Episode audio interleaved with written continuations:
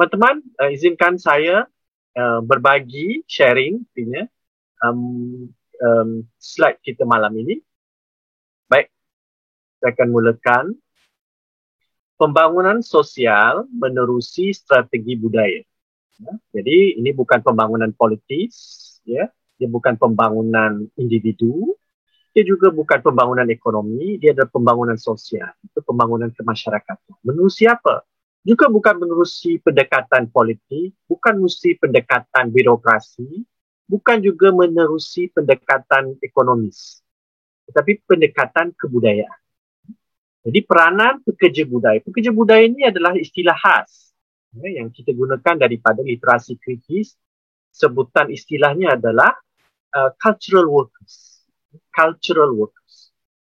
Ini di, disimpulkan oleh Paulo Frey dan teman-temannya dan pemberdayaan artinya empowerment ya, untuk sastra dan seni. Dan pada masa yang sama, uh, bidang sastra dan seni itu sangat penting untuk membangunkan ya uh, mem- mengusulkan pembangunan sosial ya tanpa sastra seni iaitu pancangan daripada kebudayaan pembangunan sosial ya strategi kebudayaan tidak dapat berlanjut ya sebenarnya kita selalu berfikir apa kita selalu berfikir bahawa kalau nak ubah mesti lewat politik betul tak nak ubah mesti masuk partai kalau nak ubah mesti masuk. Saya tak kata salah masuk partai. Saya tak kata salah ber, berpartisipasi dalam politik. Silakan. Tapi ada satu lapangan ya yang memungkinkan boleh uh, dibangunkan, diusulkan, digagaskan persoalan perubahan, change yang mahu kita um, usulkan, yang kita mahukan ke depan. Ya, jadi itu berkenaan dengan persoalan uh, masuk dalam ranah kebudayaan. Baik, teman-teman, saya mulai dengan kutipan daripada uh, seorang pujangga Jawa terakhir ya, dari Kraton uh, Surakarta yang namanya Raden Nabihi Ronggorosito. Beliau mengatakan, para manusia yang menjauhi belajar kemuliaan budaya, mana mungkin dapat baik. Artinya apa? Artinya kalau kita meninggalkan kebudayaan, ya, kita meninggalkan cara penyempurnaan hidup. Itulah kebudayaan, penyempurnaan hidup. Ya. Mana mungkin kita dapat. Ya. Ada, ada ada istilah kita terpakai hari ini, budaya, culture. Juga ada perkataan kita pakai tradition, tradisi. Juga ada perkataan kita pakai warisan atau heritage. Ya. Kadang-kadang dia agak berlapikan, bertindahan. Uh, tapi kadang uh, harus kita um, apa, cermat dalam menggunakan. Nanti kalau ada soal jawab nanti boleh kita uh, lanjutkan. Jadi saya mulakan ini. Tapi jangan lihatlah latar. Ini latar feudal ni ya. Seorang raja duduk di atas tahta. Ya. Uh, saya bukan jenis uh, mengangkat wacana seperti itu. Ya. Sekadar um, saya rasa pun uh, research assistant saya yang berasal dari Indonesia. Uh, waktu dia nampak ronggol situ, dia pun pakai image ini. Ya. Okay. Sekadar uh, ini estetis saja hiasan. Baik teman-teman, saya akan mulai dengan kalau kita lihat pendekatan selalu selalu dengan uh, bertanyakan soal. Ya, kalau kita sesuai kenal dengan wacana literasi kritis, ya, kita bermula dengan persoalan. Ya, saya tidak pernah bermula dengan kerangka teori. Ya, kita tidak, kita bukan duduk dalam kampus. Ya. Kita mau pemberdayaan di sfera sosial, di sfera aktivis. Uh, pendekatan kita tak boleh sama dengan apa yang ada di kampus kita tanya soal dulu bukan dengan kerangka teori. Ya? Jadi saya tanyakan, mengapa diperlukan strategi budaya ini? Adakah ya, ada beberapa butiran yang boleh saya tampilkan? Pencerahan dan visi pembaruan yang berkelanjutan, sustainable, besar kemungkinan dari usaha edukatif bisa terjemah dalam kerja budaya. Ya, ini sudah terbukti dalam sejarah. Hampir-hampir sebelum ada revolusi, sebelum ada gerakan nasionalisme, semuanya bermula sebagai gerakan kultural. Okay. Contohnya kalau kita lihat paling mudah dalam masyarakat Nusantara. Gerakan uh, melawan Belanda, melawan Inggeris bukan bermula dengan nasionalisme anti kolonial. Tetapi bermula dengan uh, gerakan pendidikan, gerakan kewartawanan, gerakan pendidikan, gerakan uh, keagamaan yang boleh kita sebut sebagai cultural work. Ini istilah dipakai. Ya? Jadi dia bukan kerja politik. Dipisahkan cultural dari politis. Ya? Uh, walaupun kita maklum bahawa dalam persoalan kultural atau culture itu, dimensi relasi kuasa iaitu politics, ya, itu tidak boleh dipisahkan. Ya? Naif lah kalau kita kata, oh budaya-budaya, uh, politik politik. Tak. Ya? Tapi dalam segala relasi kuasa ada hubungan, kait, tetapi segala, um, uh, kalau dalam sebagai pemisahan konsep, kita agak jelas. Uh, mengenal pasti kelompok mana yang bisa tampil untuk menggerakkan pencerahan lewat kebudayaan. Kita mesti tahu kelompok mana. Pasti dalam perbincangan malam ini, anda dan saya. Ya kan? Kita semua. Ya, tak ada tak ada kita nak menuding jari nak carikan oh kita kita ada pertanggungjawab untuk mengatakan kita sebahagian dari cultural worker pekerja budaya. Bahawa sfera budaya, ranah budaya dapat merangkul pelbagai kelompok dan kepentingan. Ini satu yang sisinya. Atas, bawah, kecil, besar, uh, kota, desa, ya kan? Kelas menengah, kelas atas, kelas bawah. Nampak tak? Ya, boleh. Sebab sfera budaya banyak yang tampil. Yang tampil agak bersama. Jadi kita boleh rangkul, kita boleh rangkul bersama. Dalam sfera budaya sendiri terdapat persaingan idea di kalangan aliran pemikiran, jadi harus tahu tantangan dan potensi. Saya rasa ini sudah saya bicara pada kuliah kita yang pertama berkenaan dengan wacana tandingan. Kita harus uh, tahu tentang itu. Jadi kita tidak naik secara ideologis. Kita tahu kiri kanan mana. Jadi kita tak tak tak salah istilah. Ya. Kemudian kita berterlibat di dalamnya. Uh, di dalamnya adalah uh, maaf ya adalah ikhtiar paling menjurus untuk kita memastikan perubahan dan uh, pembaikan. Jadi kita berterlibat untuk apa? Adakah sekadar untuk uh, dapat poin? Tidak. Adakah kerana kita nak mendapat anugerah? Tidak. Kerana apa? Kita yakin tentang persoalan perubahan dan perbaikan boleh dilakukan dan kita sebahagian daripada kelompok itu. Ya? Jadi strategi budaya itu diperlukan pola pikir yang dominan semua boleh diselesaikan dengan jalan politik atau rencana birokrasi. Nah, ini kan kalau ada adik-adik kawan-kawan kita yang kadang-kadang bila nampak je gemilaunya, gemilaunya eh, tarikan-tarikan itu cepat mau. Okay? Uh, tapi bila dah masuk kecewa. Sebab kadang-kadang idealisme yang dijanjikan itu tidak. Eh, kerana dalam pusaran kuasa seringkali banyak kita tidak boleh buat daripada kita berada di luar luar kita lebih bebas, kita boleh menulis, ya kan? Uh, di luar kita boleh bergerak, ya, kita boleh uh, ber, bertanya soal, ya? lebih mandiri dalam pengertian itu. Walaupun pasti kita tahu ada teman-teman kita yang baik masuk dalam um, persada kuasa, tapi menjadi orang yang baik dan uh, membuat perubahan. Kalau ada, alhamdulillah. Tapi selalunya tak ada. Okay? Baik, Ah, teman-teman jadi kita harus uh, saya dah tanya itu kenapa kemudian kita lihat sekeliling kita pula keprihatinan semasa contemporary setting kita itu ada yang tak beres ya. Kecelua, kecelaruan yang berluas banyak yang sopak sengit kecabut ya um, jadi kita harus sama-sama memikirkan dari sini kita bertolak bahawa ada sesuatu yang boleh kita lakukan dan makanya strategi kebudayaan itu sangat penting Contoh kita lihat ya, dalam ranah kebudayaan, ya, cultural life kita, ya, kehidupan kita berbudaya. Pelecehan terhadap yang lain, the other. Yang lain tu the other, the other tu boleh jadi minoritas etnik, boleh jadi suku suku suku bahasa yang lain, orientasi orientasi seksual, asal usulnya, ya kan, negerinya, nampak tak? Ada pelecehan. Dalam budaya, dalam ranah budaya saja kita terdapat. Kemudian ada keganasan secara terbuka, sifat kesamsengan. Eh? Every day kita lihat dalam uh, secara, secara setiap hari tu kita nampak hal-hal ini berlaku dalam persekitaran kita. Berlaku dalam akhbar. Dan kita lihat ada pemujaan membuta kepada ikon. Ya? Ada sisi ketertawanan, captivity. Ada juga uh, terperangkap dengan tradisionalisme, faham tradisionalisme agama, tradisionalisme kebudayaan.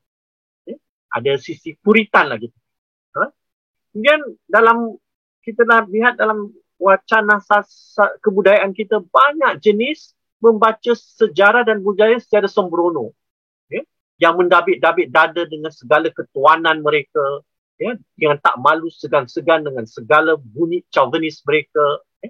Tak ada sisi malu lagi. Ya, kan? Dah tak disembunyi-sembunyi lagi. Ya. Boleh panggil orang begitu begini. Ya. Dah tak ada lagi apa ya, selalu cakap pasal adab. Tapi kalau menuding orang, ya, kita dapat lihat contoh-contoh yang tak beradab. Atas nama apa? Atas nama hak aku. Tapi hak orang lain, okay, martabat orang lain, sentimen orang, sensitiviti orang lain tidak dipertimbangkan. Okay. Kemudian penolakan setengah budaya seni atas nama tak sesuai. Baru dengar lewat-lewat ni. Okay. Ada je yang tak sesuai. Tak sesuai kerana warna, tak sesuai kerana rentak, tak sesuai kerana bunyi. Macam-macam kita dengar. Jadi ini dalam ranah kebudayaan. Saya belum masuk yang lain-lain ya. Ranah kebudayaan saja. Kemudian bila orang menulis, bila orang buat mau persembahan, bila orang buat eh, apa membuat itu adalah penafian hak bersuara, berkreasi dan digunakan perundangan ya, yang drakonin. Drakonin itu ti yang keras, ya, perundangan. Uh, melapaskan sedikit, oh ini anda adalah uh, peni, pencemar uh, peni, tata susila uh, masyarakat. Tangkap. Okay. Nampak tak? pengharaman buku, penafsiran filem, hiburan sebagainya. Boleh jadi jadi jadi dalam bentuk official resmi, boleh jadi dalam bentuk yang senyap.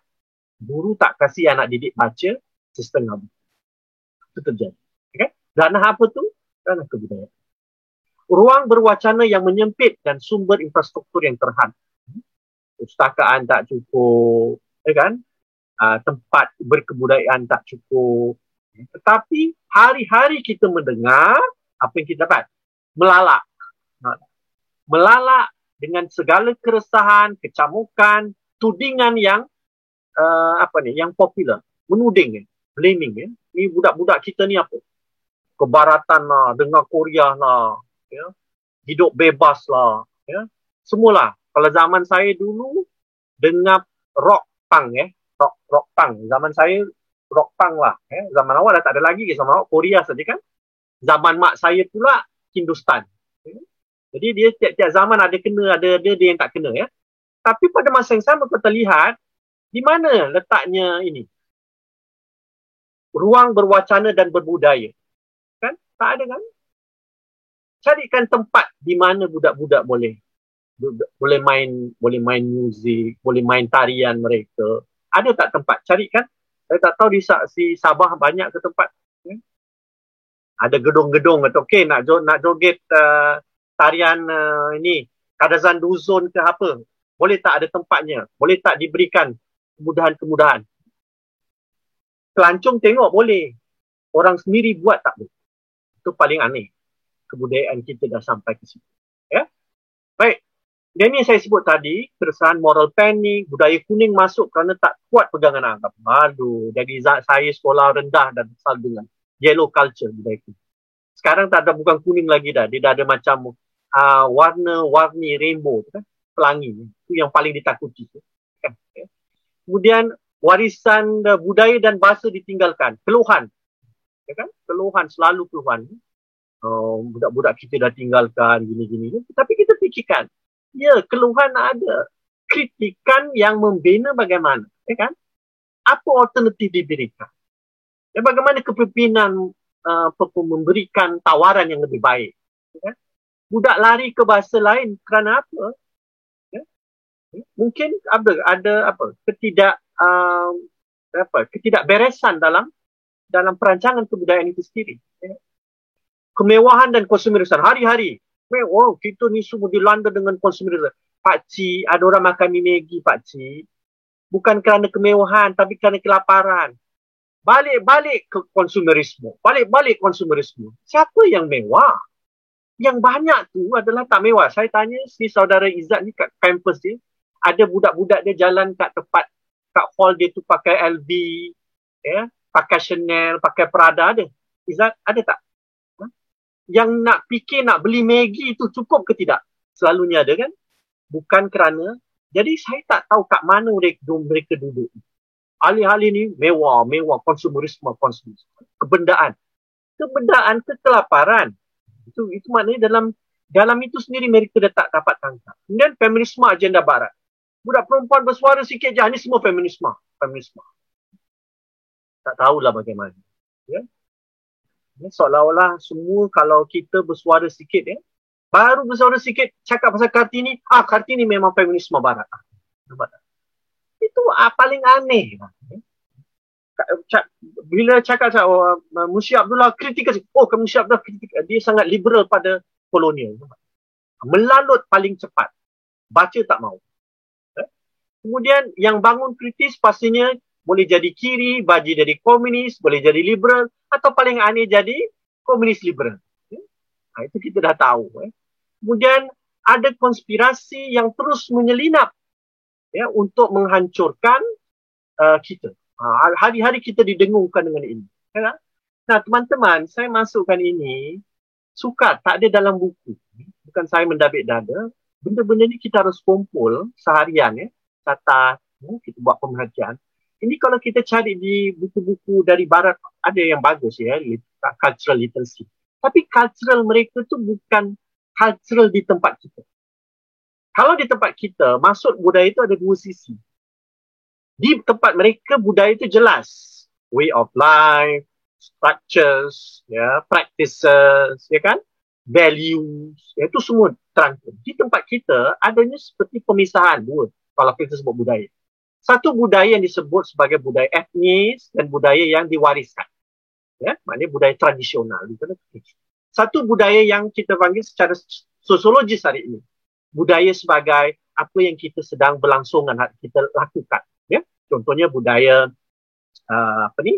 Uh, gaya, gaya hidup sebagai contoh itu sebagian dari budaya. Budaya membaca sebagai contoh. Buat budaya bermain muzik moden hari ini ya. Tetapi bila di, uh, di, dan kita pun membuat perbezaan antara budaya tradisional dan moden ya? moden tu selalu barat lah tapi kalau di tempat lain teman-teman kita tak mendengar itu mereka tak ada kata English traditional culture English modern culture mana ada tak ada English culture terus, British culture. Mana ada dibuat pembahagian seperti itu kan? Ha, di tempat kita nampaknya masih ada pembahagian ini. Tak tahu kenapa, saya bukan pakarnya, tapi ini pemerhatian saya. Kenapa begitu? Ya, jadi waktu kita bicara tentang soal kebudayaan ini, kita juga harus mengambil kira dua sudut perbahagian ini. Bukan saya nak membagikan, tetapi sudah secara kenyataan sudah dibagikan dari awal. Ya? Baik, jadi di manakah wacana budaya kita tertampung? Cuba kita fikir. Siapa yang angkat, siapa yang kendali, siapa yang bicarakan, apakah konsepsi budaya yang diterima pakai umum? Nah, itu yang tadi saya sebut telah. Ada sebagai dua pecahan, budaya tradisional, budaya moden yang selalu kita boleh sebut budaya itulah. Hanya yang satu yang pertama tadi. Ya, turun temurunan dan uh, ada sisi etnis. Ya kan?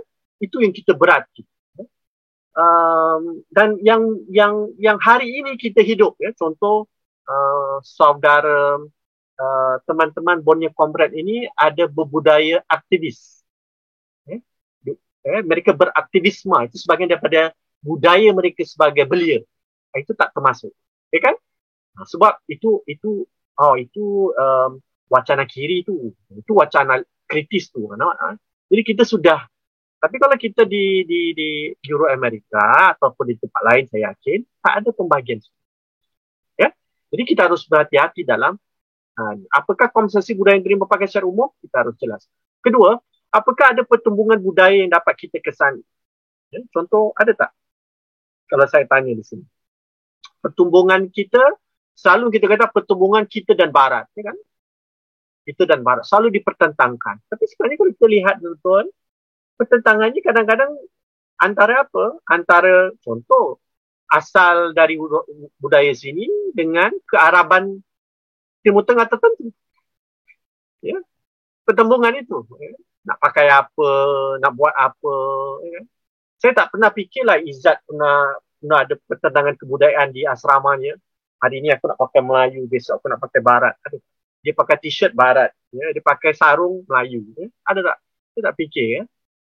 Tapi dia ada ada buat pemilihan. Contoh dia nak pakai baju Melayu atau dia nak pakai gamis. Kan? Ha, itu kalau kita lihat, kita duduk pelan-pelan, kita tanya dengan jujur. pertentangan Izzat rupanya bukan pertentangan Barat dan uh, ini Barat dan kita, Barat dan Melayu. Tapi dengan pola kebudayaan yang lain. Ya. Jadi kita kita tak kita tak dapat tangkap dalam hal ini. Jadi saya secara apunkan teman-teman ini sepertinya um, saya sendiri belum ada jawapan tuntas. Kita perlukan berfikir sama ini. Saya belum dapat ketemu pembicaraan yang tuntas tentang hal ini. Ya. Kedua, adakah pendidikan berkebudayaan cukup? Bahasa sastra seni. Bila sebut tentang berkebudayaan, jadi apa? Bahasa yang baik, bertutur, bersyair, berpantun, ya kan? Uh, ber, uh, gemah gemalai gitu-gitulah sapaannya bagus gitu-gitu. Adakah ini cukup? Seringkali bila cakap tentang pendidikan berkebudayaan yang terlepas adalah apa? Kreativiti dan kritis. Kerana dalam pendidikan kebudayaan yang ditekankan adalah pemuliharaan, preservation. Ya? Kata kunci jaga budaya kita. Ya? Kita harus uh, melestari budaya kita. Walhal ya teman-teman, perkataan melestari itu dalam istilah sebenar, lestari itu bukan sekadar meng- melakukan. Lestari itu berarti berkelanjutan.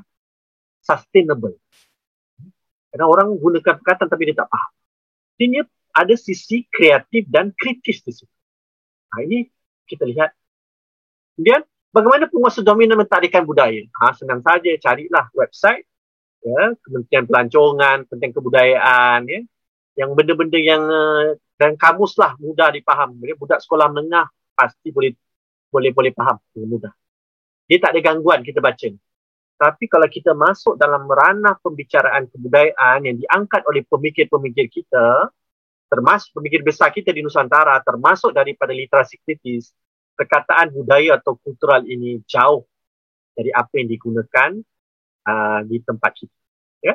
Dia sejauh manakah para intelektual memberi penekanan kepada soal budaya? Jangan-jangan ada intelektual pun sama juga. Ya? Balik dengan hal-hal yang bila sebudaya yang hal-hal yang tradisional. Mana yang kita sibukkan?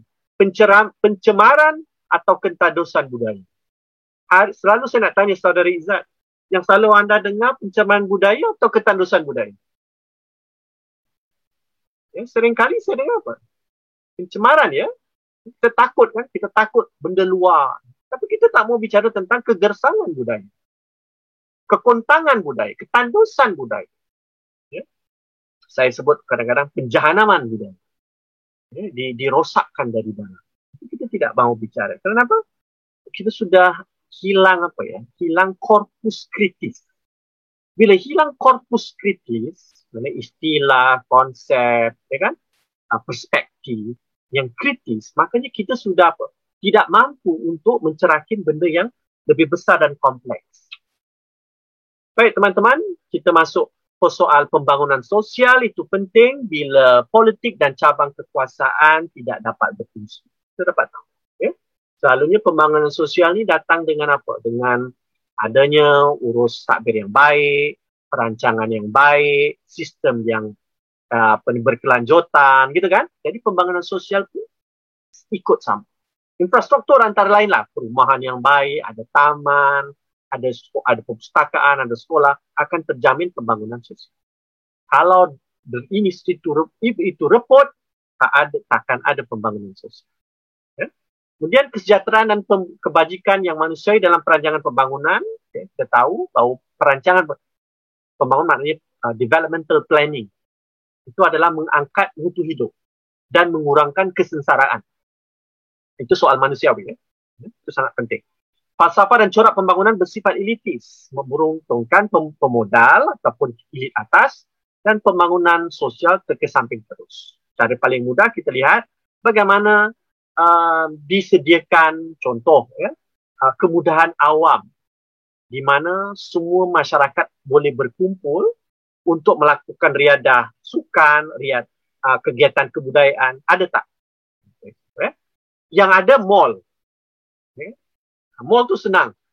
Kasih je pelabur, pelabur buat, buat mall, uh, budak-budak pun pergi mall. Tapi hari-hari nangis, budak-budak meninggalkan budaya, yang dirancang mall. Macam mana mall nak nak nak tampung? Mall suruh orang belanja ya. Tapi kalau dibina pusat hiburan tengok tak bagaimana kita lihat sekolah uh, sekolah uh, konvent sekolah rakyat uh, pencerahan itu yang di Skandinavia mereka bina kan? Mereka bina pusat bangunan-bangunan sekolah rakyat itu. Untuk didatangi pada sesekian hari dalam setahunan dalam musim-musim tertentu untuk sama semua rakyat dapat berkumpul. Nampak tak macam national service itu memerlukan apa? Biaya yang besar. Saya jat duduk di Denmark tu jarang jarang masuk uh, mall. Sebab tak banyak mall. Saya pergi KL boleh lompat-lompat KL mall kalau Singapura janganlah cakap. Ya setiap corner ada mall ya. Jadi kalau kita perhatikan ya, um, uh, penekanan pada pembangunan itu, kat mana kita invest sebenarnya? Adakah social amenities kita cukup untuk mengangkat pembangunan sosial, social development? Ya? Ranah kebudayaan sering paling tidak terbangun. Itulah kalau ada pun untuk turis lah. Pesta budaya, turis, gitu-gitulah. Ya, bagaimana pembangunan sosial komuniti dapat terjamin? Kita tanya. Dan kita harus bedakan bahawa pembangunan sosial itu yang diperlukan adalah sebenarnya membangun nation building dengan community building. Harus dibedakan ya teman-teman state building, pembangunan negara dengan pembangunan nasion dengan pembangunan komunitas. Saya rasa teman-teman Bono Comrade melakukan community building.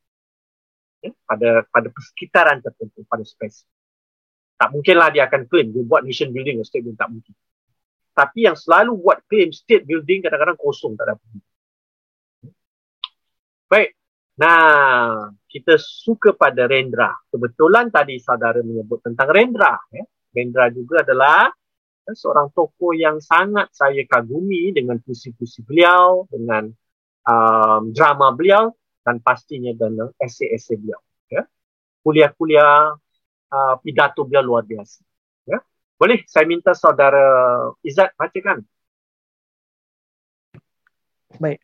Uh, pada umumnya, kita tak akan mungkin membangun apa saja di dalam masyarakat yang kemanusiaannya sudah berantakan tanpa mengembalikan kemanusiaan warga negara di dalam masyarakat itu. Dan hal itu hanya bisa dilakukan dengan memulihkan tatanan hidup yang adil di dalam masyarakat. Kita membangun kembali tatanan hukum, politik dan budaya juga diperlukan sama pentingnya dengan sektor ekonomi. Semua sektor kehidupan itu harus serempak diperbaiki berbarengan dan saling berkaitan. Apabila orang membeda-bedakan prioritas sektor ekonomi atau politik atau hukum atau budaya dan tidak melihat saling keterkaitan antara sektor-sektor itu, maka ia akan melahirkan agenda yang lepas dari kenyataan kehidupan. Ya kan? Jadi dalam pengataan itu, bila kita membicarakan tentang pembangunan komunitas itu, ya kan? Mau tak mau kita harus bicarakan semua dimensi. Nah, tetapi di mana kita ada kekuatan, yang di mana kita boleh lakukan, iaitu adalah daripada sisi perspektif budaya.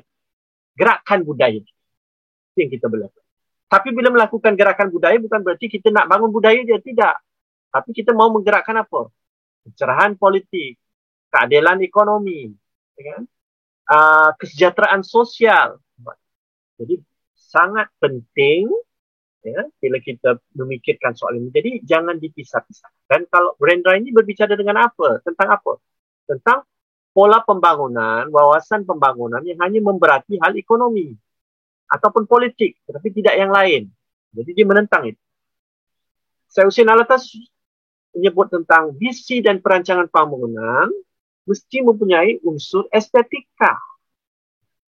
Berbeza sekali dengan, nah ini harus saya jelaskan, berbeza sekali dengan kecenderungan bila mentakrif budaya dengan estetisisme. Estetisism. Gitu kan? Ini estetik. Karena estetik ada hubungan dengan etika. Aesthetics and ethics. Jadi dia ada tiga ni lah kan selalu. Politics, aesthetics and ethics. Kan? Selalu ada tiga tiga rangkaian besar ini selalu kalau orang bicara. Politics, aesthetics and ethics. Menurut beliau, etika dan sifat disiplin adalah unsur estetik dan sifat estetik itu adalah asas bagi faham pembangunan. Contoh begini, kita membuat pembangunan sebuah wilayah, sebuah tempat. Ya? Siap bangunan, tender buka, ya? bangunan jadi, apa yang tak ada? Pokok tak tanam, longkang tak tak buat. Ya kan? Jalan raya bersepai. Sebab kemudahan awam untuk anak-anak bermain tak ada. Ya kalau bagus kalau bagus tu buat masjid lah. Okeylah kira kata. Ya? Tapi yang lain tak ada. Sama kan? Ha? Pokok tak tanam, tempat gersang, estetisnya tak ada kan? Buat pun sembrono, ya kan? Pagar ya, dalam masa tiga bulan tumbang, nampak tak? Artinya infrastruktur ada tetapi tidak dibuat dengan apa? Senonoh. Ya kan? Tak ada dimensi estetik. Di mana datang estetik itu? Daripada apa? Daripada kewarasan ya, kebudayaan. Kita lihat ya, orang Jepun itu dapat membangun kewarasan kebudayaan bukan saja membangun teknologi tapi juga dengan apa? Melakukan benda yang efisien. Yang efisien artinya eh, boleh dipaketkan dengan baik dan terjamin apa? Mutu dan kesihatan. Nampak tak? Itu kan estetis juga kan? Nampak tak? jadi pembangunan yang tak ada dimensi ini akan menjadi pembangunan yang berat sebelah. Contoh kawasan perumahan dibina tetapi um, tempat orang menjual makanan tak ada pula. Nah, itulah penjaja duduk kat luar semua kan? Nampak? Kat luar. Jadi apa um, mencemalongkang eh. bukan saya marah bukan saya menghina orang jual di luar tidak. Tapi kat mana mereka nak jual ya kan? Nah jadi ha, semua tu harus dibuat apa? Perancangan. Kenapa? Ada proses pemikiran yang um, apa yang tuntas yang boleh memikirkan semua sudut ini. Proses pembangunan pengukuhan budaya memperkuat hubungan sosial dengan kebanggaan sebagai warga dan kemanusiaan wujud disiplin dan moralitas serta selera penyempurnaan selera penyempurnaan tu apa? High taste lah. Kalau kita tak ada high taste, kita tak mungkin tu. Contohlah, bayangkan saudari Izzat tak ada high taste, dia jadi ketua siswa. Saya yakin di kampus dia tak ada program bacaan. Sebab dia fikirnya apa? Dia fikirkan nak datang KL, boleh jumpa menteri, dia nak jumpa apa apa ni korporat-korporat di Kota Kinabalu dapatkan apa ni Uh, apa ni apa ni projek ya kan? Projek uh, apa ni? Uh, inilah sponsorship gitu-gitu. Bacaan tapi kalau dia tak ada taste bacaan dia tak akan menggerakkan di kampus ni. Nampak? Jadi ini ya. Dalam perancangan kebudayaan kebudayaan tradisional menjadi persoalan adakah dengan mendakap paradigma pembangunan kebudayaan tradisional ditinggalkan? Saya tanya soalan ini jadi sebenarnya teman-teman kita bergerak dalam satu lapangan lagi satu yang sebenarnya saya rasa nantilah ke depan wacana tentang pembangunan. Developmental studies. Itu kita tak boleh tinggal. Siapa yang meninggalkan developmental studies, saya rasa itu saling rugi pisah. Dan banyak adik-adik kita yang muda-muda saya rasa banyak terjun kepada teori politik. Ya? Sahabat politik, teori politik, bagus tapi bukan benda yang konkret depan mata kita. Soal pembangunan adalah soal yang sangat benar-benar didapat. Jadi contoh ya, kita lihat di sini. Adakah soal pembangunan itu hal uh, kebudayaan tradisional ditinggalkan? Selalu dianggap bahawa ya, kita sudah tinggal. Okay. Tetapi ada yang nak mendakap budaya tradisional. Bagus, tapi yang didakap pula apa tradisi feudalnya pula. ya, benda yang lama tapi dari tradisi feudal bukan da- benda yang lama dari tradisi rakyat yang lebih murni. Ataupun kalau dia dia mau mau dia mau, mau mendakap pun ya tradisi Islam. Islam yang selalu yang dipahami itu adalah Islam yang tradisionalis. Bukan Islam yang emansipatif.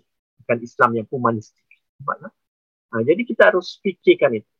Jenis apa yang menjadi tarikan dan tawaran penting membedakan tradisionalisme budaya dengan tradisi itu sendiri.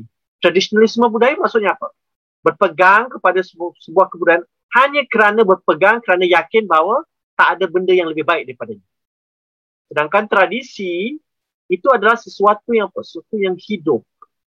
Yang bergerak sepanjang zaman. Nilai, cara pandang, visi. Itu tradisi T besar ya. Jadi maknanya kalau kita lihat dalam dalam dalam uh, uh, kehidupan kita, okay, tradisi telah membenarkan kita hidup tanpa pergeseran yang uh, yang besar. Kita tak apa ni kita tak kita tak apa ni kita tak tercabut daripada proses perubahan. Ada tempat ya ada tempat contoh ya kerana mereka tradisi mereka rapuh mereka mereka berdepan je terus dengan modernisasi mereka tumbang selalu terjadi kepada apa masyarakat-masyarakat dalam hutan ya masyarakat yang ya, yang uh, budayanya taklah boleh lawan dengan budaya yang lebih besar. Jadi mereka terus uh, kambus ya mereka tak dapat beradaptasi. Di tempat kita pula beza sedikit. Kerana ada muatan ya muatan tradisi yang agak kuat.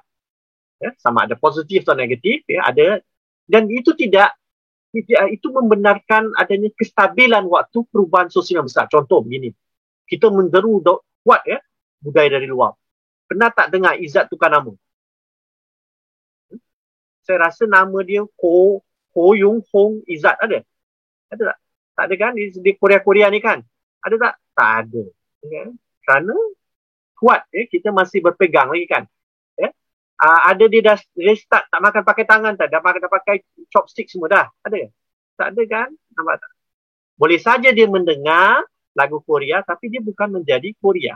Nampak, nampak jadi kekuatan muatan itu ada. Dia tak tukar nama jangan lagi lah tukar agama ya kan?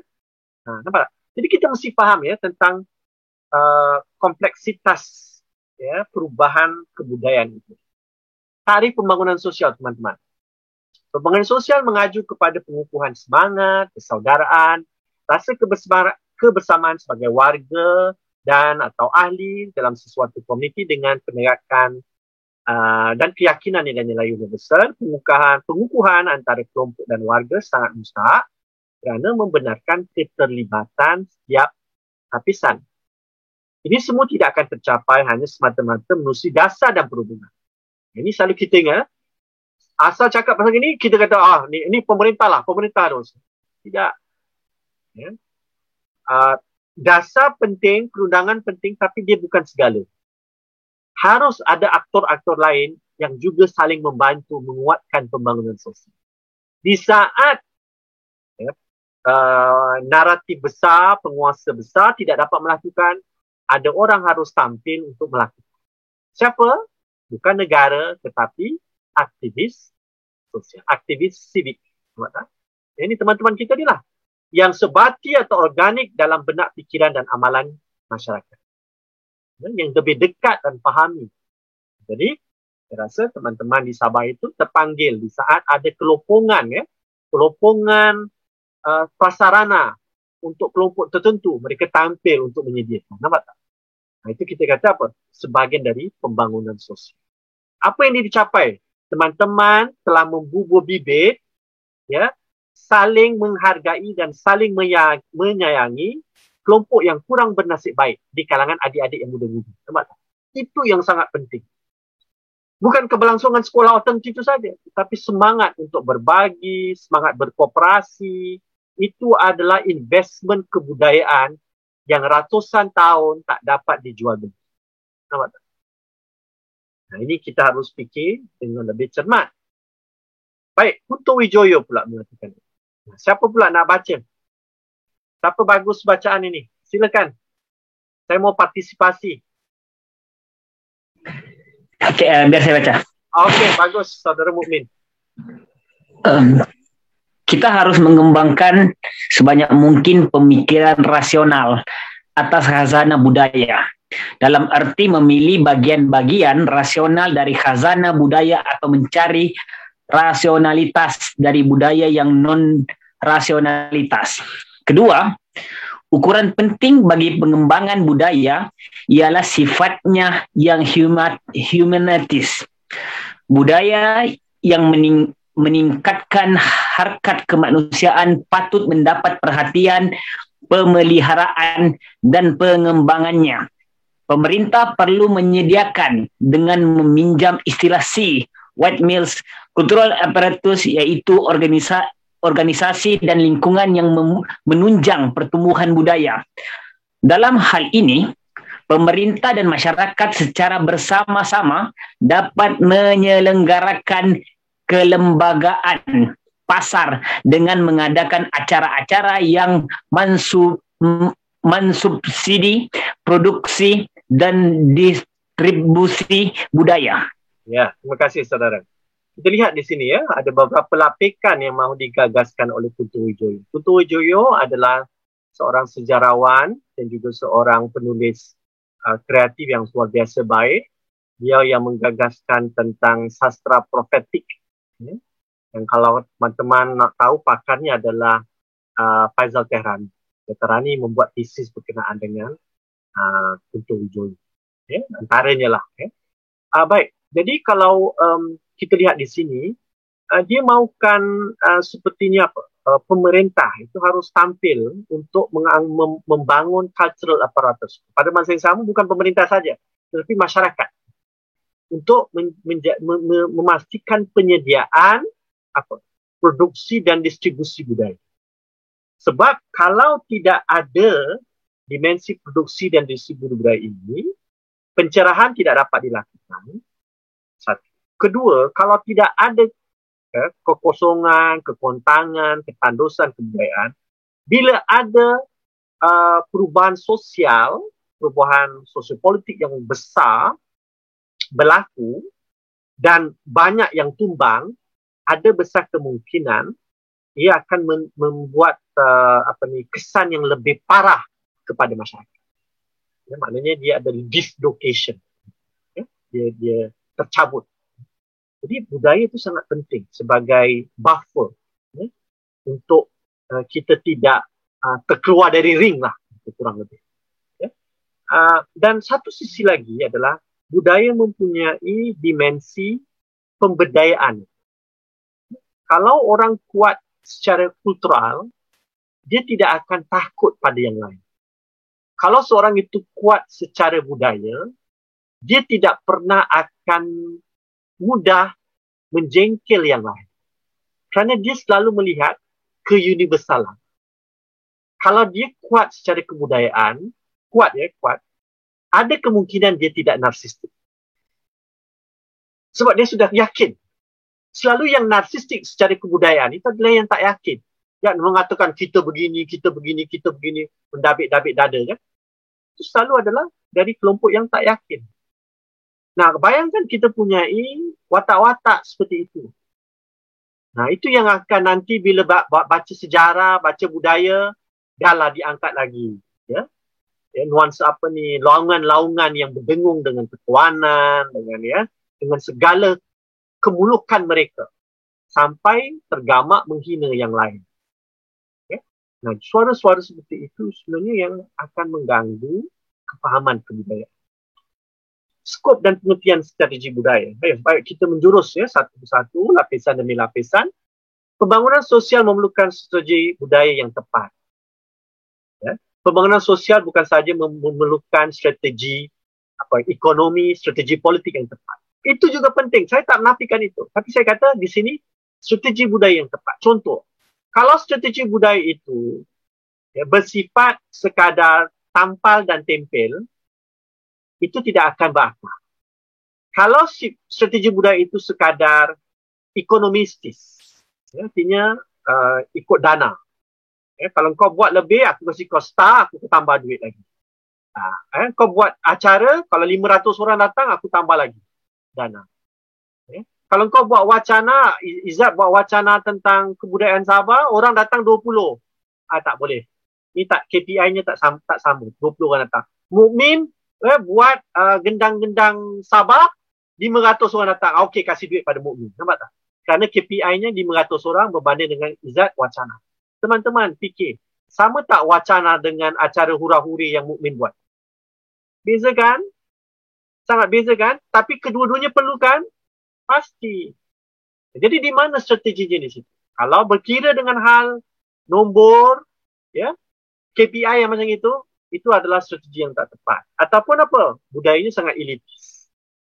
Yang dipamerkan di muzium, yang dibuatkan apa-apa itu semua hal-hal budaya yang orang-orang atas. Budaya rakyat bagaimana? Ya kan?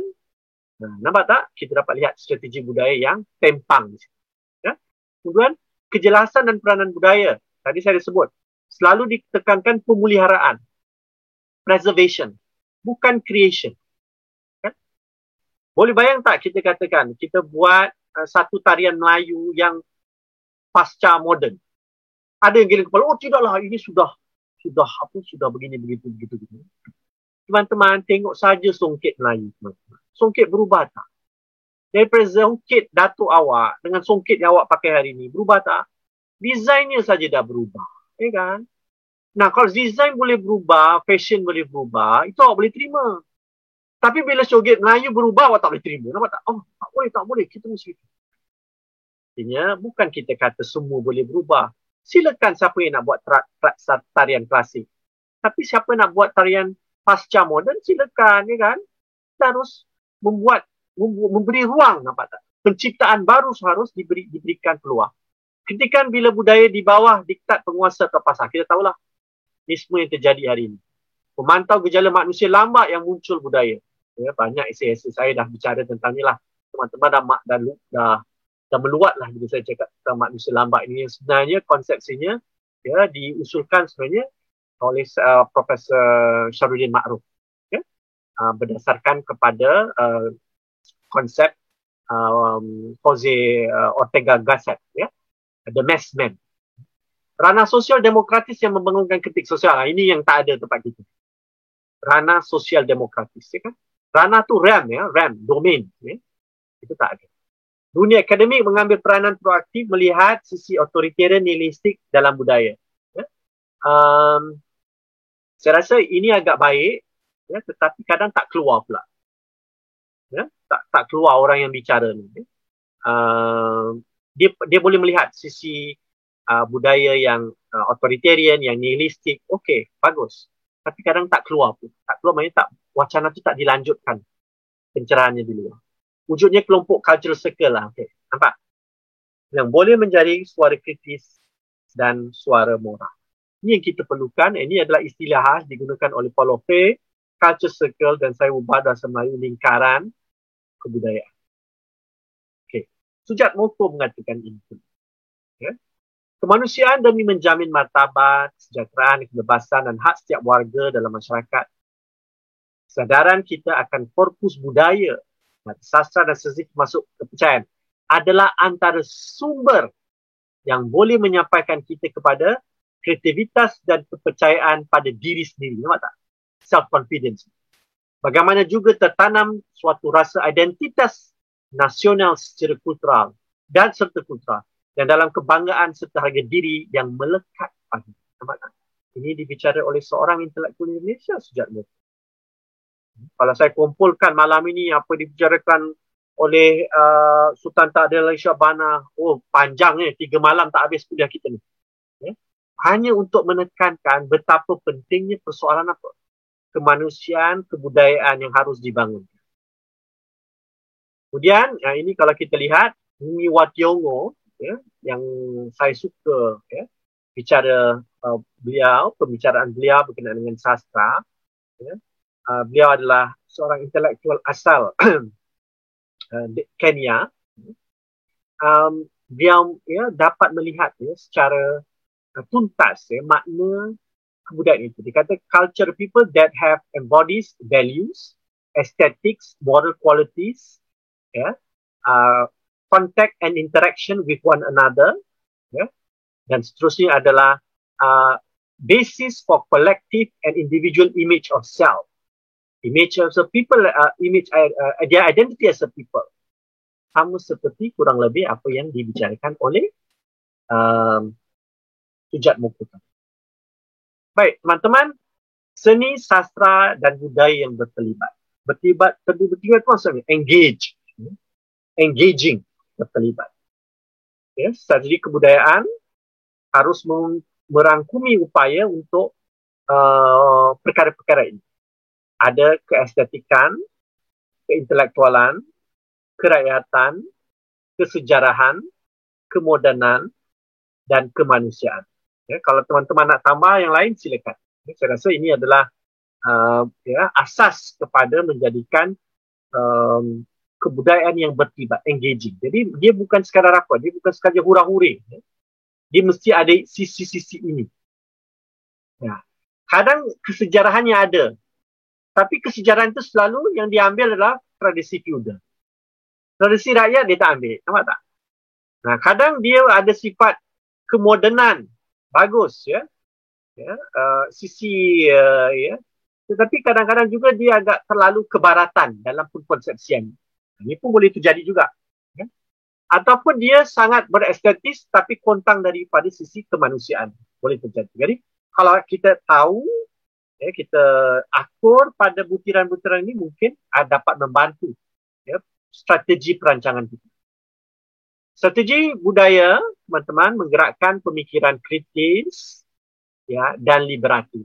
Dari sisi pembebasan, ia memiliki, memiliki metode yang kritis dan ragasan yang konstruktif dan ia menggalakkan masyarakat untuk apa? Menurut Faye, participate in collective construction of knowledge. Maknanya kerja budaya itu ya, uh, bukan saja menggagaskan pencerahan tetapi menghasilkan produksi pengetahuan, ilmu which goes beyond the knowledge of the past, experience and takes into account necessities of the people and turns that knowledge into an instrument of struggle, making possible the people's transformation into subjects of their history. Artinya kita berada dalam sejarah dan juga kita membuat sejarah. Ha, jadi partisipasi kita dalam kebudayaan mempunyai sisi-sisi ini. Balik pada Renda lagi. Menyuarakan kritikan, budaya harus bertolak dari analisa dan hujah yang mantap. Bukan daripada abstrak yang mulut-mulut.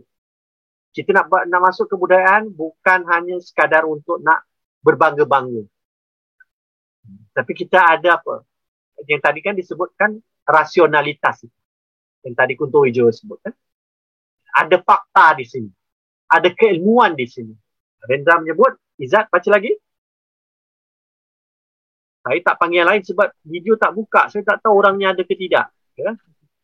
baik uh, kita kurang memandang fakta terutama fakta sosial, ekonomi dan politik naluri kebudayaan kita itu tabu kepada fakta Nah, kita dan, bila kita fikir gini, saudara Izzat, fikir betul tak naluri kebudayaan kita tabu kepada fakta? Ya kan? Kadang-kadang kita jadi gelabah dengan fakta, nampak tak? Cakap sikit dah, oh ni menghina budaya. Ah, ini tak faham budaya, nampak tak? Okay, sambung. Sedang di barat, fakta dihargai. Itulah sumber dinamika dan kekuatan mereka. Di tempat kita, pemikiran kita selalu berdasarkan iman, dan tidak berdasarkan analisa fakta. Masyarakat harus dapat mentaati apa yang sudah ditingkatkan menjadi iman. Rupanya sikap terhadap pembangunan juga sudah mengiman. Iman tu bukan dalam dalam dalam pengertian iman tauhid lah. Kita tak kacau soal iman tauhid itu ya. Tapi iman ini apa kepercayaan mutlak itu kan sudah diberikan tanpa bertanya di bersoal lagi. Nampak tak? Ini apa ni certainty. Dia tak ada sisi doubt, tak ada sisi rethinking, tak ada. Bayangkan kalau kita bicara tentang soal kebudayaan seperti itu. Kritik kebudayaan untuk pembangunan sosial, ya, konteks komunitas yang terpenggir, terpinggir, strategi budaya, contoh lewat seni bisa menjadi wadah untuk berdepan dengan naratif besar yang berhegemon. Contoh begini. Macam mana anda masuk dalam masyarakat luar bandar yang tak ada apa-apa, ya, bagaimana anda mau mengangkat pemberdayaan mereka? ya kan? Pasti lewat seni mereka sendiri, nampak tak? Ya kan? Ha, contoh apa? Dari bahasanya, dari adat resamnya, ya kan?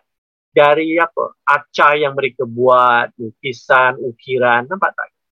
Kita masuk ke dalam ranah mereka. Dari ranah mereka itu kita bantu mereka. Dan kalau kita baca Weapons of the Week ya, oleh James C. Scott, ya, orang-orang yang sudah tidak berpunya, yang sudah terlantar, yang terpinggir, ya, mereka mempunyai mekanisme sendiri, ya, untuk melawan.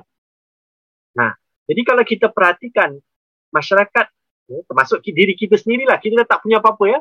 Contoh Izzat tak punya apa-apa lagi ya, di kampus. Apa yang dia buat? Dia boleh menggerakkan drama. Ha, drama-drama dia boleh menggerakkan. Bukan drama Korea. Drama pentas dengan topik-topik. Contoh dia ngambil adaptasi robohnya surau kami oleh A.A. Navis. Wah, itu cerpen ya. Sangat bagus itu. Ya. Uh, uh, uh, robohnya surau kami dipentaskan. Bayang. Ya.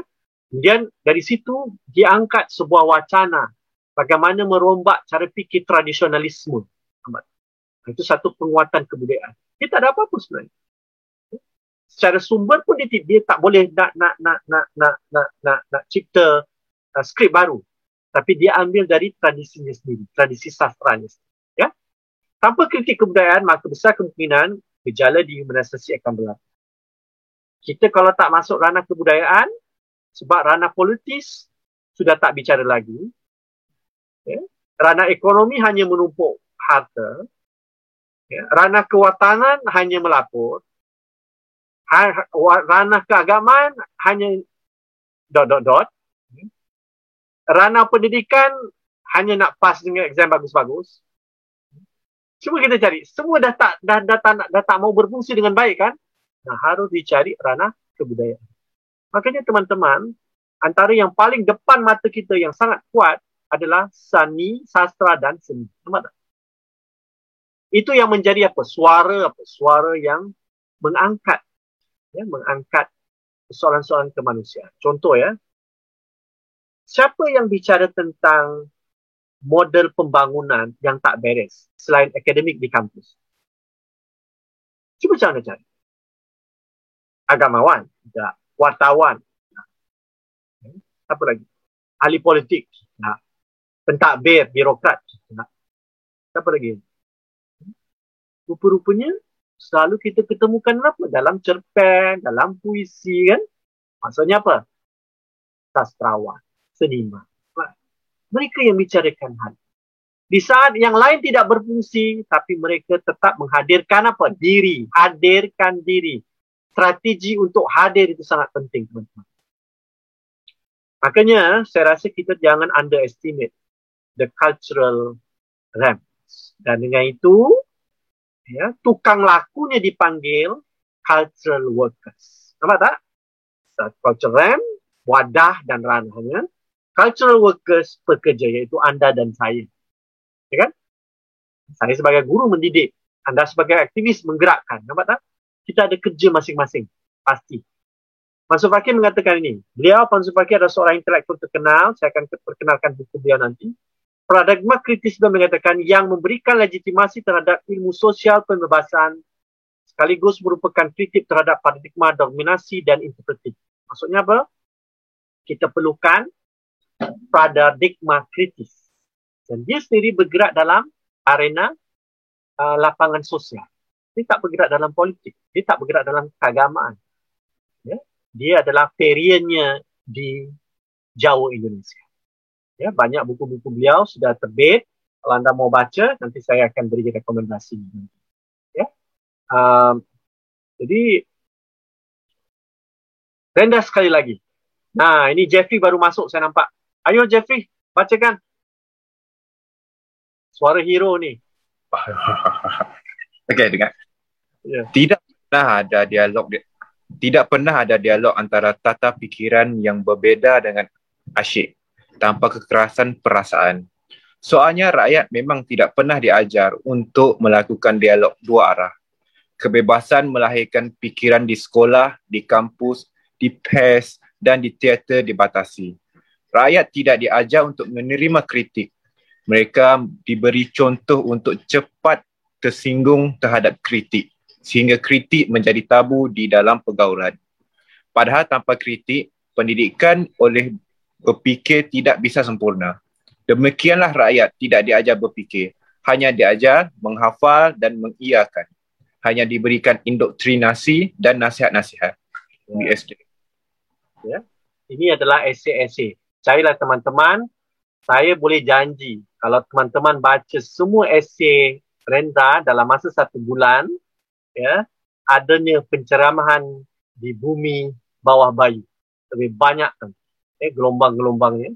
Sebab kuatnya di situ. Apa yang mau dibicarakan oleh Rendra itu? Ya? bukan saja kita mengeluh tetapi ya, kita sudah melihat kan apa ni? Bahawa dalam projek strategi kebudayaan harus dibuka membudayakan dialog ya kan rakyat yang tampil bukan kita masuk dalam rakyat aja kita pun sama sendiri ya kita contoh ya kalau saya uh, apa izat kritik saya saya pun uh, rasa, eh, Ustaz ni kurang ajar nak kritik aku lah, kan? Nampak tak? Jadi kita sudah tak terbudaya dengan itu. Eh? Yang pentingnya adalah kita harus menggerakkan. Kritik itu bukan apa? Kritik itu bukan cemohan. Kritik, kritik itu bukan lawan. Kritik itu, itu bertanyakan sama ada penjelasan itu sudah diberi dengan baik. Adakah fakta itu seiringan dengan perspektif? Nampak tak? Dan segitu-segitu. Nampaknya sekarang kalau kita perhatikan, masyarakat kita, teman-teman kita, rakyat kita umum. Ya? Kita lah rakyat, kita pun rakyat lah. Ya? Kita tu tidak didedahkan dengan ini. Jadi, kerja kebudayaan kita harus bangunkan ini. Berdialog. Harus bina kritik. Contoh eh, saya bayangkan nanti. Kita ada berapa dalam ni? Apa, 10 orang eh? 12 orang. Saya nanti mau diundang. Ya? Izzat harus lakukan ni 10, 10, 12 teman-teman ini semua harus buat. Saya dah kasih kuliah 3 jam, 3 eh, kali kan? 3 kali 2 jam lebih. 6 jam, 7 jam saya dah pakai. Anda semua mesti buat uh, presentation. Seorang 10 minit. Ya? Nah, dari situ buat contoh berkenaan apa? Uh, apa ni? Uh, ketandusan bahan bacaan untuk para remaja. Contoh kasus ya. Dan Syakila ambil ni. Okay. Izzat ambil satu toko pula berkenaan dengan uh, apa ni pembangunan dua bandar yang tidak beres. Ya, ya kan gitu-gitulah. Ambil 10 minit, tepat 10 minit. Semua orang harus bicara. Dan di situ kan kita saling apa? Mendengar dan saling mengkritik. Boleh tak? Nah, di situ baru kita belajar bersama. Dan kita ya saya yakin yang 10-10 yang duduk yang berkali dengan saya ni ya. Anda punya stamina kan? Tapi tak boleh satu hala. Kalau tidak, saya je cakap. Awak mengaminkan. Ha, dapat dosanya bukan awak. Saya yang dapat dosa. Ya? Sebab saya telah membenarkan ini. Supaya diimani. Bukan didengari dan di apa? Didialogkan. Kita perlukan membangun ini. Mengkritik dan dikritik. Kita harus belajar bahawa mengkritik itu bukan pencemohan. Bukan pengajar. Ya? Baik, ini teman-teman kalau kita bayangkan ini adalah pemberdayaan sosial adalah pembangunan sosial. Bayangkan kalau kita semua ada rasa apa? tercerah ya. Saya lihat kalau tempat di Amerika itu ya kerana uh, apa ni budaya demokratik yang tinggi. Bila orang tu berdebat ya dia berdebat dia dia mengkritik dia tak ada tak ada tak ada macam kita nak sedih-sedih malam nanti tulis puisi ya uh, gundah gulana tak ada ber, tapi berdasarkan fakta. Kau kritik aku, aku ada fakta. Kau kritik, mesti ada fakta. Bukan apa? Bukan sembrono. Ya kan? Nak kritik orang mesti apa? Mesti ada data. Nampak? Bukan sepandai cakap-cakap. Uh, apa ni? Uh, oh, kau ni tak kuat iman lah. Itu bukan kritik. Itu kerja bebal. Ya? Baik. Fungsi kritik sosial politik. Nah, Syakila ada di sini. Ayo kita nak dengar suara perempuan pula. Okay, um, kejap.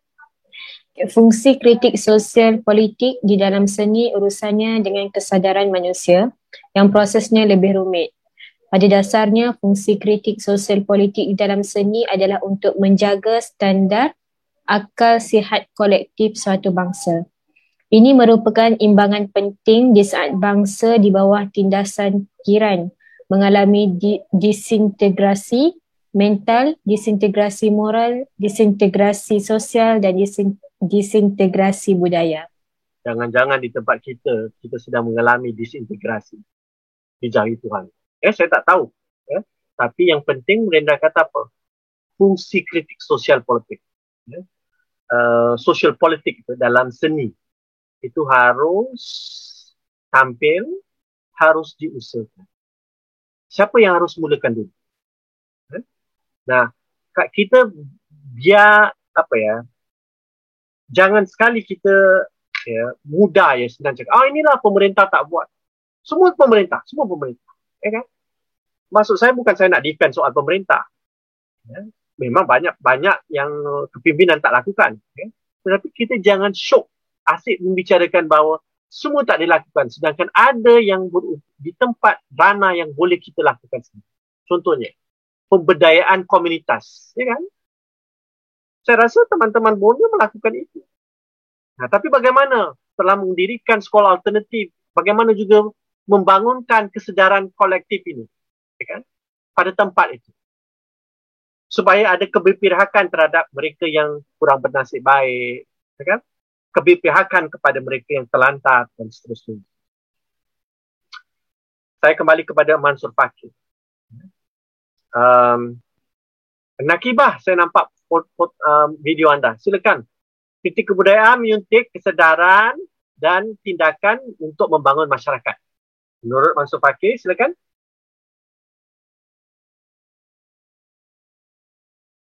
Buka, buka saudari. Ha. Maaf. Aksi kultural adalah gerakan yang berdimensi pemberdayaan rakyat. Sebagai subversi terhadap budaya dominan, Sebaliknya, aksi kultural justru menempatkan rakyat sebagai subjek budaya dan perubahan. Melalui proses da- dialogis, proses budaya tidak sahaja berbicara tentang realitas sosial namun justru berusaha mengubahnya. Nah, terima kasih. Apa yang terjadi teman-teman kalau kita belajar di kampus? Kita belajar tentang apa? Faham tentang realiti sosial kan? dibingkai dengan teori tapi senyap tak bicara tentang bagaimana nak mengubahnya nah itu beza dengan aktivis aktivis tak bicara teori apa ni? Kau pakai kau pakai Marx ke? Kau pakai apa ni uh, apa ni siapa ni? Satu lagi? Uh, Gramsci ya kan? Tak aku tak pakai itu aku pakai lain. Aku pakai Giro. Nampak tak? Oh itu kat dalam kelas. Biarlah latihan. Kenapa pula aktivis sibuk nak bercara tentang ini? Nampak tak? Itu saya kadang-kadang aneh. Ya, aktivis tak tahu bawa diri. Ya, tak tahu bawa diri, dia syok nak jadi kampus pula. Atau dia dah masuk dalam ranah sosial, kerjanya apa? Memahami realitas sosial, tuju-tuju untuk mengubahnya. Nah, kadang-kadang kita banyak teori. Saya tak pasti kalau saya tak yakin kalau kalau dalam Borneo Comrade alih-alih Izzat datang masuk ke ya, tempat tawau ya, dia cakap ya, teman-teman, ya, Gramsci, Gam, Gramsci dah mengatakan ada dua jenis dialek. Dialek ni begini, eh, lah ampun, orang tu dah lapar, orang tu dah tak ada bahasa, dia boleh sam, dia boleh berteori lagi, nampak tak? Bukan bererti Izzat tak boleh baca. Izzat harus baca Gramsci. Tapi dia tahu mak di mana mahu menggunakan itu. Nampak tak? Contohlah saya kita kita bicarakan, saya perkenalkan ini. Sebab yang dah duduk dalam ni 10 orang dalam Zoom saya ini, semua yang membaca kan, semua kurang lebih dari kampus. Jadi mesti baca. Tanpa baca, tanpa fakta, tanpa perspektif, kita tak dapat mengentalkan program kita, strategi kita. Ya? Baik. Seterusnya, pekerja. Nah, barulah kita masuk peranan pekerja budaya. Ya, tak perlu panjang lebar. Ya. Saya rasa pekerja budaya berperanan dalam membangun masyarakat yang adil dan progresif. Itu yang kita mahu. Tentulah intelektual dalam sifat dan fungsi ini. Intelektual tu jangan dipandang tinggi-tinggi lah. Ya. Ya, pastilah. Ya. Tapi kalau menurut Gamshi, setiap kita yang berfikir dan bertindak itu sudah intelektual. Ya. Ha, isunya adalah kita mahu tak menjalankan tugas itu. Tugas intelektual menurut Mansur Fakir adalah ikut menciptakan sejarah dengan membangun gerakan pemikiran dan kesedaran kritis untuk memberi makna masa depan kita sendiri. Saya rasa ini sangat-sangat karian. Ya, Mansur Pakir. Saya harus uh, seru ya. Siapa dah pernah baca Mansur Pakir? Siapa dah pernah baca? Nah, ini nanti Izzat uh, apa ni distributor buku Sabah ya. Uh, gerakan uh, bacaan pencerahan ya harus usahakan ya bukunya bagus-bagus. Kalau di Indonesia banyak buku. Ya. Cultural worker, budayawan, seniman, sastrawan, guru, aktivis siswa. Aktivis siswa, saya namakan aktivis siswa ni anda kalian ini.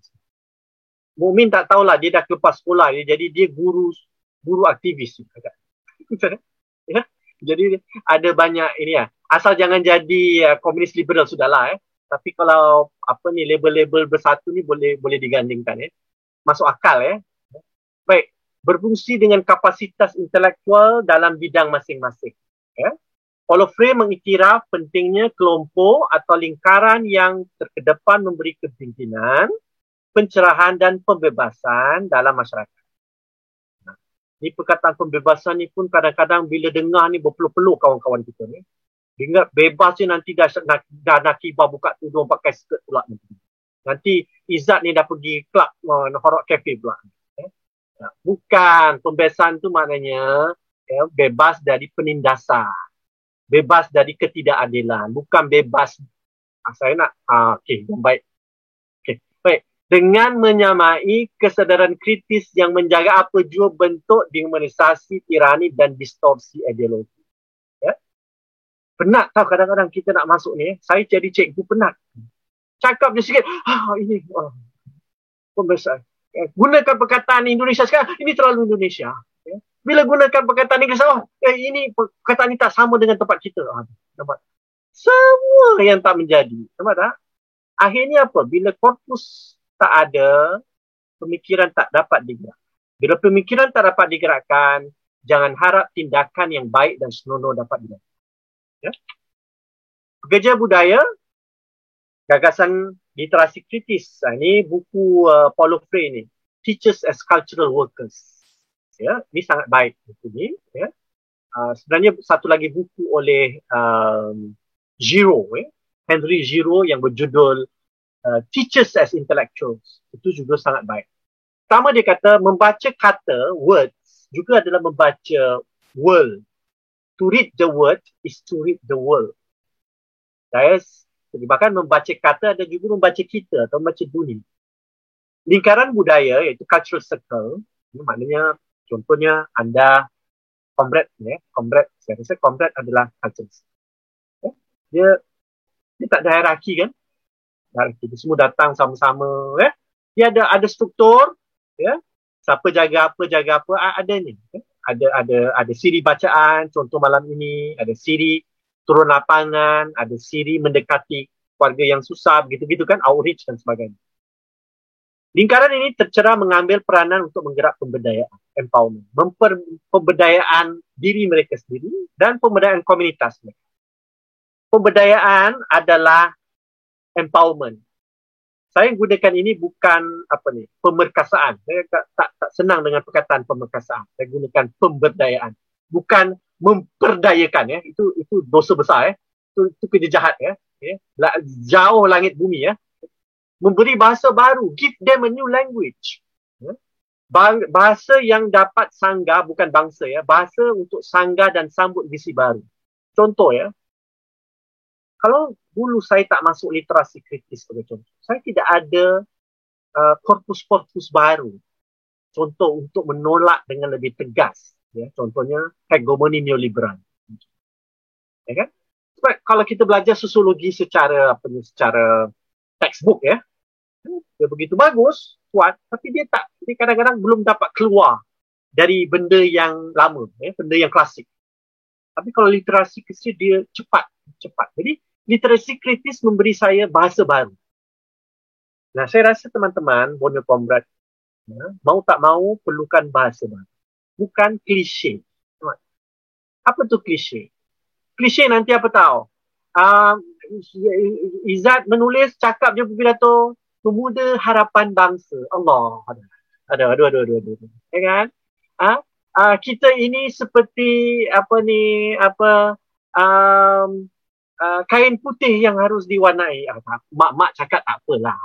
Tapi aktivis kalau nak cakap macam ini, cari ya nuansa-nuansa yang lebih apa? Lebih memberikan pemberdayaan. Cara fikir yang baru. Ya kan? Saya rasa itu kita perlu. Saya bukan pakarnya, tapi sama-sama kita duduk fikirkan. Menolak segala bentuk birokratisasi minda. Birokratization of the mind. Nampak tak? Birokratization of the mind ni boleh masuk dalam bahasa kita juga tau. Ha, contoh nak buat sesuatu, fikirkan ini boleh tak digunakan tak oleh Dewan? Allah. Nak buat kerja, nak buat terjemahan, nak fikirkan boleh pakai Dewan. Bukan kita nak terbitkan Dewan. Kerja Dewan tu penting, bagus. Ya, pemurnian bahasa, standarisasi bahasa, biarkan Dewan usahakan. Yang kita sendiri takkan nak tunggu Dewan. Oh, perkataan ni tak ada lah dalam kamus Dewan. Eh? Tak ada. Depan mata dah ada, nak tunggu kamus Dewan. 10 tahun pun belum timbul, nampak tak? Bukan salah dewan sahal ini ya kan bukan salah dewan kita sendiri yang tak dapat beradaptasi dengan baik kebenaran moral etika untuk menolak keganasan dan ketidakmanusiaan. Kita harus berani katakan. Ya? Pelecehan terhadap pekerja migran, pelecehan terhadap mereka yang tidak berstatus negara, pelecehan terhadap uh, minoritas, pelecehan terhadap uh, apa ni mereka kurang upaya, kita harus berdiri mengatakan itu salah. Mesti tegas. Ya? Ke depan memberi alternatif yang lebih baik, demokratik, sosialistik, humanistik. Teman-teman, saya mempunyai bias sendiri. Kalau teman-teman rasa allergic sosialistik, janganlah. Ya? Nanti ada yang tak boleh tidur malam. Ha, cari saja demokratik dan humanistik. Eh? Dan nanti sosialistik entah nak jadi komunis pula nanti. Ya? Baik, sosialistik yang dimasukkan di sini adalah apa? Pemerataan. Pemerataan untuk semua orang. Itu sosialistik. Bukan nak, nak jadi Stalin. Ya? Bukan nak jadi negeri komunis. Komunis tak ada pun. Ya? Baik. Kita minta sekali lagi saudara Jeffrey membaca Rendra kesaksian tentang mastadon-mastadon. Ini adalah puisi puisi puisi puisi prosa beliau lah kurang lebih dia mengatakan begini. Baca dengan uh, bus, uh, seni bersemangat ya. Okey. Biasanya saya pun bersemangat kalau tak perlu suara lagi. Kalau tambah suara lagi bersemangat. Pembangunan telah dilangsungkan. Di tanah, di air dan di udara sedang berlangsung perkembangan. Aku memberikan kesaksian bahawa negara ini adalah negara pejabat dan pegawai. Kebudayaan priai priai tempoh tempoh dulu diberi tambal sulam dengan gombal-gombal khayalan baru. Aku memberi kesaksian bahawa di dalam peradaban pejabat dan pegawai filsaf, filsafat mati dan penghayatan kenyataan dike, dikekang. Dikekang. Dikekang. Ah. Diganti dengan bimbingan dan pedoman rasmi. Kepatuhan keutama diutamakan kesansian dianggap derhaka dan pertanyaan dianggap pembangkang. Pembodohan bangsa akan terjadi kerana nalar dicurigai dan diawasi. Nampak tu? Kerana nalar, nalar tu rasionalitas. Terima kasih saudara. Ya?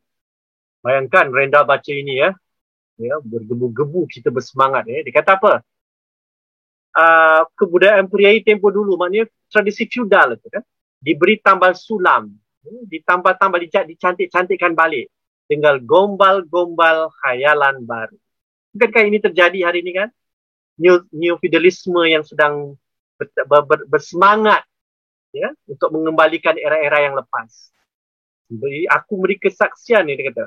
Dalam peradaban pejabat dan pegawai filsafat mati. Nampak tak? Cara berfikir yang rasional pasti mati. Kepatuhan diutamakan pemberdayaan sastra dan seni, teman-teman, naif sekiranya kita menjangkakan bahawa sastra dan seni itu terus bisa menjadi sumber untuk pencerahan dan pembesaran secara otomatik. Okay. Saya rasa naif. Kenapa? Perlu kita sadari bahawa dalam proses pembangunan terdapat dominasi kepentingan pasar, birokrasi, ranah kesusahaan dan kesenian yang pasti terpisah. Maksudnya gini, kalau kita kata, oh sastra dan seni pasti, ya, pasti ya akan. Tapi kalau itu saja tidak kalau kita tak fikirkan apa? Faktor apa? Faktor ideologi, faktor pasar, hegemoni ekonomi neoliberal, faktor politik otoritarian, ya, faktor orientasi keagamaan yang jumut, nampak tak? Itu semua mewarnai. Jangan-jangan dia dah masuk ke dalam seni dan kesusahan kita. Nampak tak? Jadi kita harus berhati-hati di saat kita mau mengangkat sastra dan seni, kita nak cari sastra dan seni yang bagaimana pula. Nampak? Ha, dan saya dah masuk pada lap, satu lapisan makna yang lain. Sastra dan seni menjadi lesu dengan kemandolan pemikiran. Bersifat apolitical, hilang keterlibatan publiknya. Dan terpisah dari membicarakan hal-hal yang semasa dan genting. Harus kita peringatkan bahawa menurut Renta, ni Rendra lagi. Kesenian telah menjadi alat penjinakan dan pendominasi untuk melicinkan perampasan dan penggusuran ekonomi dan politik kaum marginal. Waduh. Bayangkan. Jadi maknanya apa ni? Kesenian dan kesustaan yang bersekongkolan. Nampak tak? Jahat tak? Jahat. Artinya apa? Seni dan sastra sudah direbutkan oleh sang penjahat-penjahat. Nampak tak? Kalau kita tak gunakan kan? Mereka memanfaatkan. Mereka memanfaatkannya untuk menaburkan apa? Rasa sangsi terhadap yang lain. Mereka memanfaatkannya untuk membuburkan bibit-bibit anti anti minoritas dan lain-lain. Nampak tak? Di mana kita memberikan respon Jadi kerja budaya ini bukan saja memanfaatkan kebudayaan, anda juga harus melawan jenis-jenis kebudayaan yang tak beres. Tak? Saya tak nak cakap songsang. Nanti kalau saya cakap songsang, saya dah sama dengan dua orang pula kan? pakai tuding saja. Pembudayaan budaya berakar dan berkembang. Memberikan ruang agar masyarakat dapat mengembangkan kekayaan budaya dan menghormati hak-hak mereka untuk mengembangkan kemampuan bersama sebagai kelompok as a group termasuk hak atas sumber daya alam, hak untuk mengembangkan perilaku kehidupan kebudayaan mereka. Apresiasi budaya harus dilakukan dengan menjamin hak berekspresi secara kritis dan menghargai kemanusiaan. Nah, ini persoalan cultural rights. Cultural rights ini sangat baik sudah dibincangkan lewat-lewat ini dalam wacana pembangunan oleh um, ini seorang uh, ahli sosiolog uh, kita terkenal ya uh, John Clemmer ya John Clemmer ada buku dia berkenaan dengan culture rights. Nanti adalah masa ke depan nanti pelan-pelan saya akan kenalkan ini insyaAllah. Ya.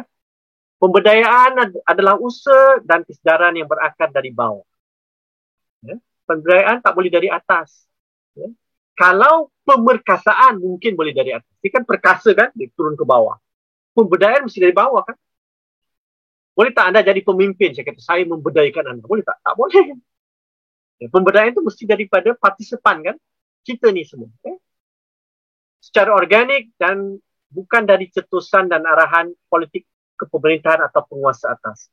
Pemberdayaan antara lain membawa idea emansipati dikerjakan untuk kelompok tertentu dengan matlamat memupuk solidaritas serta melibatkan diri dalam transformatif budaya dan politik. Contohnya kita masuk dalam masyarakat di Tawau itu atau di Kota Kinabalu kita bersama mereka. Bersolidaritas. Bukan kerja untuk mereka. Not for, but with them. Nah, itu kerja kebudayaan yang sangat penting. With, not for. Pembudayaan dalam sastra seni bisa ada kesambukan kerja budaya yakni sastrawan dan seniman dengan misi menterjemahkan pencerahan dan pemikiran. Dan akhir kata dari Mutalubes, ya, Mumin, sila bacakan. Mutalubes adalah seorang novelis dari Indonesia kenal. Ya. Kita harus membuat. Silakan saudara. Okey, uh, kita harus membuat budaya dan seni jadi alat pembebasan bangsa kita dari cengkeraman dan belenggu tata nilai yang selama ini menjadi penghambat dan membuat manusia Nusantara jadi merekrut mengkerut. mengkerut mengkerut kecil dan kerdil dalam daya inspirasi dan ciptanya. Ya. Boleh tak kita lakukan itu? Ya. Ini bukan kerja seorang, kerja ramai orang. Ya. Membuat budaya dan seni menjadi alat pembebas bangsa kita. Tapi hari ini kita bila seni dan budaya jadi apa? Alat identiti kita. Nampak tak? Tak salah. Tapi kenapa kita belum dapat keluar dari klise itu, klise identiti. Dia ajarkan kan di kampus hari-hari identiti, identiti, identiti. Zaman Zaba, anda pernah dengar tak dia cerita pasal identiti? Ada. Kemelayuan ada tak? Ni, ni, ni Izzat ni pakar Zaban. Ada. Eh? Dia tak yakin ke kemelayuan ni? Tak ada kan? Tapi hari ini kita hari-hari nak tanyakan Melayu tu Melayu, betapa kemelayuan kita ada tak? Saya tak fikir ya. Nakiba, Jeffrey, Mukmin ni semua ya. Wan Syakila ni bangun pagi tengok cermin, ya, tengok Melayu ke aku? Muslim ke aku? Ya, sikat rambut bertanya-tanya. Mungkin Izzat dia akan tanya lah ya, dia tak jelas ya. ya. Sebab muka dia agak lain sikit ya kan. Ya, mungkin dia akan Sarawak aku? Ya. Tapi tak, jangan-jangan. Maaf ya Izzat, saya main-main saja. Ya. Saya, saya yakin kita tak ada masalah identiti ya kan? Kita jelas dengan soalan ini. Tapi kenapa kita selalu bicara budaya dan seni jadi alat identiti bangsa? Nampak tak? Tak ada, kita dah tak ada ungkapan lain tau. yang harus kata Muqtalu base ni apa? Menjadi alat pembebas bangsa. Pembebas bangsa dari tirani. Tirani dari mana? Penguasa. Bebas dari mana? Ideologi yang menyempitkan. Bebas dari mana? Pasar yang pasar yang mendiktat kita. Consumerism. Ya kan? Capitalism. Ya? Neoliberal capitalism. Apa lagi yang menyempitkan kita? Ya? Pola pola kepercayaan, orientasi keagamaan yang menyempitkan. Ya?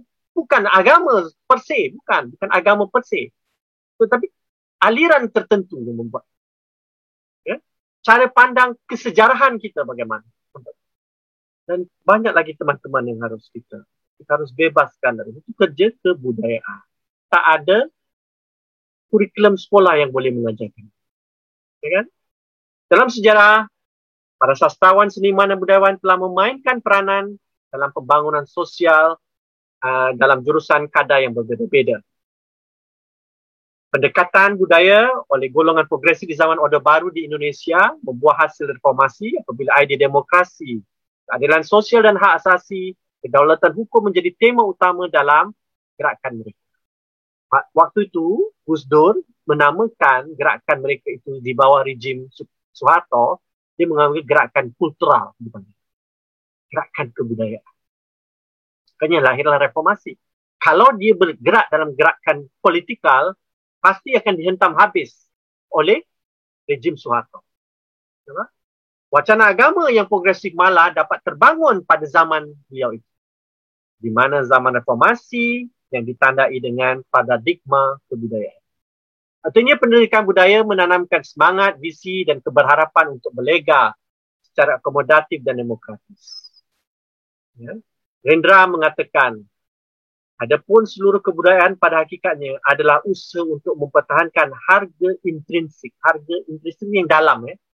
Inti yang dalam dari kemanusiaan. Makanya penting mentiraf kelompok atau golongan yang disebut sebagai pekerja budaya. Ya, kita harus yakin dengan konsep ini. Mereka yang memberi makna kepada budaya dan pembangunan sosial yang berprogresif, tampil ke depan, menggelembing sumber yang mana ada untuk memberikan pemberdayaan dengan harapan kemajuan, pembebasan dan kemanusiaan. Saya ingin tutup dari Paulo Freire mengatakan aktivis pendidik pekerja budaya. Saya sudah tiga kali berkuliah dengan teman-teman uh, Bonne Comrade. Bacaan saya ini adalah khas untuk anda semua yang saya agak tabik dengan kerja anda memberikan pendidikan yang banyak orang jarang nak turun padang berikan sekolah pada adik-adik hanya untuk memberikan bacaan asas kepada. As educators, dan ini adalah tabik hormat saya kepada anda semua. As educators, we cannot excuse ourselves from responsibility in the fundamental question of democracy and of how to participate in the search of perfection. As educators, we are politicians. We engage in politics when we educate. And if we dream about democracy, let us fight day and night for school in which we talk to with the learners so that hearing them, we can be heard by them all. Jadi ada sisi dialog, ada sisi akur kepada etos demokrasi, ada sisi yang tidak naik pada ideologi, ada sisi yang mengatakan bahawa bekerja persoalan pendidikan itu tak dapat lari dari uh, sisi relasi kuasa. Yang dimasukkan politik di sini bukan kepartian politik, ya, tetapi relasi kuasa. Keterkaitan kuasa. Ya. Itu yang bukan bukan masuk uh, ahli politik eh, saya harus jelaskan ni. Budak-budak kita bila sama politik dengan ahli politik. Tidak. Relasi kuasa. Eh. Jadi saya rasa apa yang dibicara oleh Paulo Freire ni sangat-sangat tuntas untuk sama-sama kita berfikir dan saya sendiri secara pribadi meyakini. Usulan bacaan teman-teman, ya.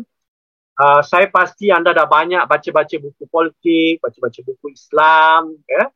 Baca buku uh, apa lagi? Uh, buku-buku uh, pendidikan, ya kenapa tidak gunakan sedikit masa cari buku-buku yang bicara tentang kebudayaan, kesenian, Ya, saya mau uh, syorkan selain esei Rendra, puisi Rendra, potret pembangunan dalam puisi, ini adalah kritik terhadap pembangunan. Ya, idea gagasan itu sangat baik tapi dipusikan. Dari Senogumira Diyarma, seorang profesor ya, di Universitas Indonesia ya, yang masih mengajar, dia menulis ketika jurnalisme dibungkam, sastra harus bicara. Nampak tak? Cantik itu kan? Nah, bayangkan kalau sastra juga dibungkam, aktivis harus tampil. Ya? Okay. Modalitas kaum pinggiran, ini Pak Muhammad Sobari ya, di Yogyakarta. Siapa akan ke Jogja nanti? Kita harus ketemu Bapak ini. Bagus SCSC beliau. Kalau Sultan Tadir memang legend lah ya, daripada tahun 30-an menulis sampai akhir riwayat beliau. Tak jauh dari Malaysia, Rustam Sani, favorit saya.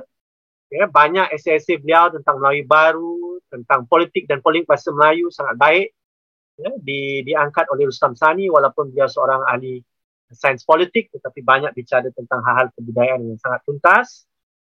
Dan ini yang terakhir adalah bacaan-bacaan yang saya rasa harus dibaca. Ya, uh, literasi dari ranah literasi kritis, uh, Andrew Giro teaches intellectuals. Paulo Frey, pedagogi kaum tertindas telah mewarnai segala kuliah saya dari awal sampai akhir. Uh, Bell Hooks, ya, seorang feminis kulit hitam asal Amerika yang bicara tentang teaching community a pedagogy of hope. Ya, uh, dia juga terkesan dan dia juga bicara dengan suara perempuan, suara kulit hitam uh, yang seringkali apa ni uh, termangsa oleh um, uh, rasisme kulit putih dan uh, dari Indonesia dua ini yang saya harus uh, syorkan Dr. Mansur Fakir Jalan Lain Intellectual Manifesto Intellectual Organik serta Seni Rupa Penyadaran oleh Mulyono seorang pelukis yang masuk ke kampung-kampung menggunakan seni lukisan untuk memberi pemberdayaan kepada anak-anak miskin di luar bandar. Tabik orang macam ini yang boleh tampil dan masuk. Ya.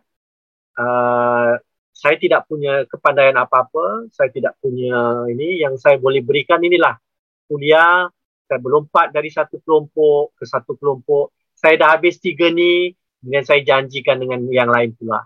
Lepas yang janji tiga lah habis, saya janjikan dengan yang lain pula. Ya. Teman-teman boleh tengoklah dalam Facebook mana kelompok-kelompok yang saya dah janjikan. Ya. Nanti lepas ini saya menyambung pada teman-teman di Indonesia pula. Nanti bila saya dah habis pusingan di sana, saya janji saya akan kembali kepada anda. Ya. Jadi berikan saya sedikit masa. Nanti insya-Allah ke depan kita sama-sama belajar. Tapi saudara Mukmin, Jeffrey dan Izzat um, dan senior-senior yang lain harus usahakan ya. Uh, pre-seminar 10 orang ke 11 orang dalam ni, 12 orang dalam ni buat 10 minit dan harus undang saya, saya nak dengar topik-topik. Okay?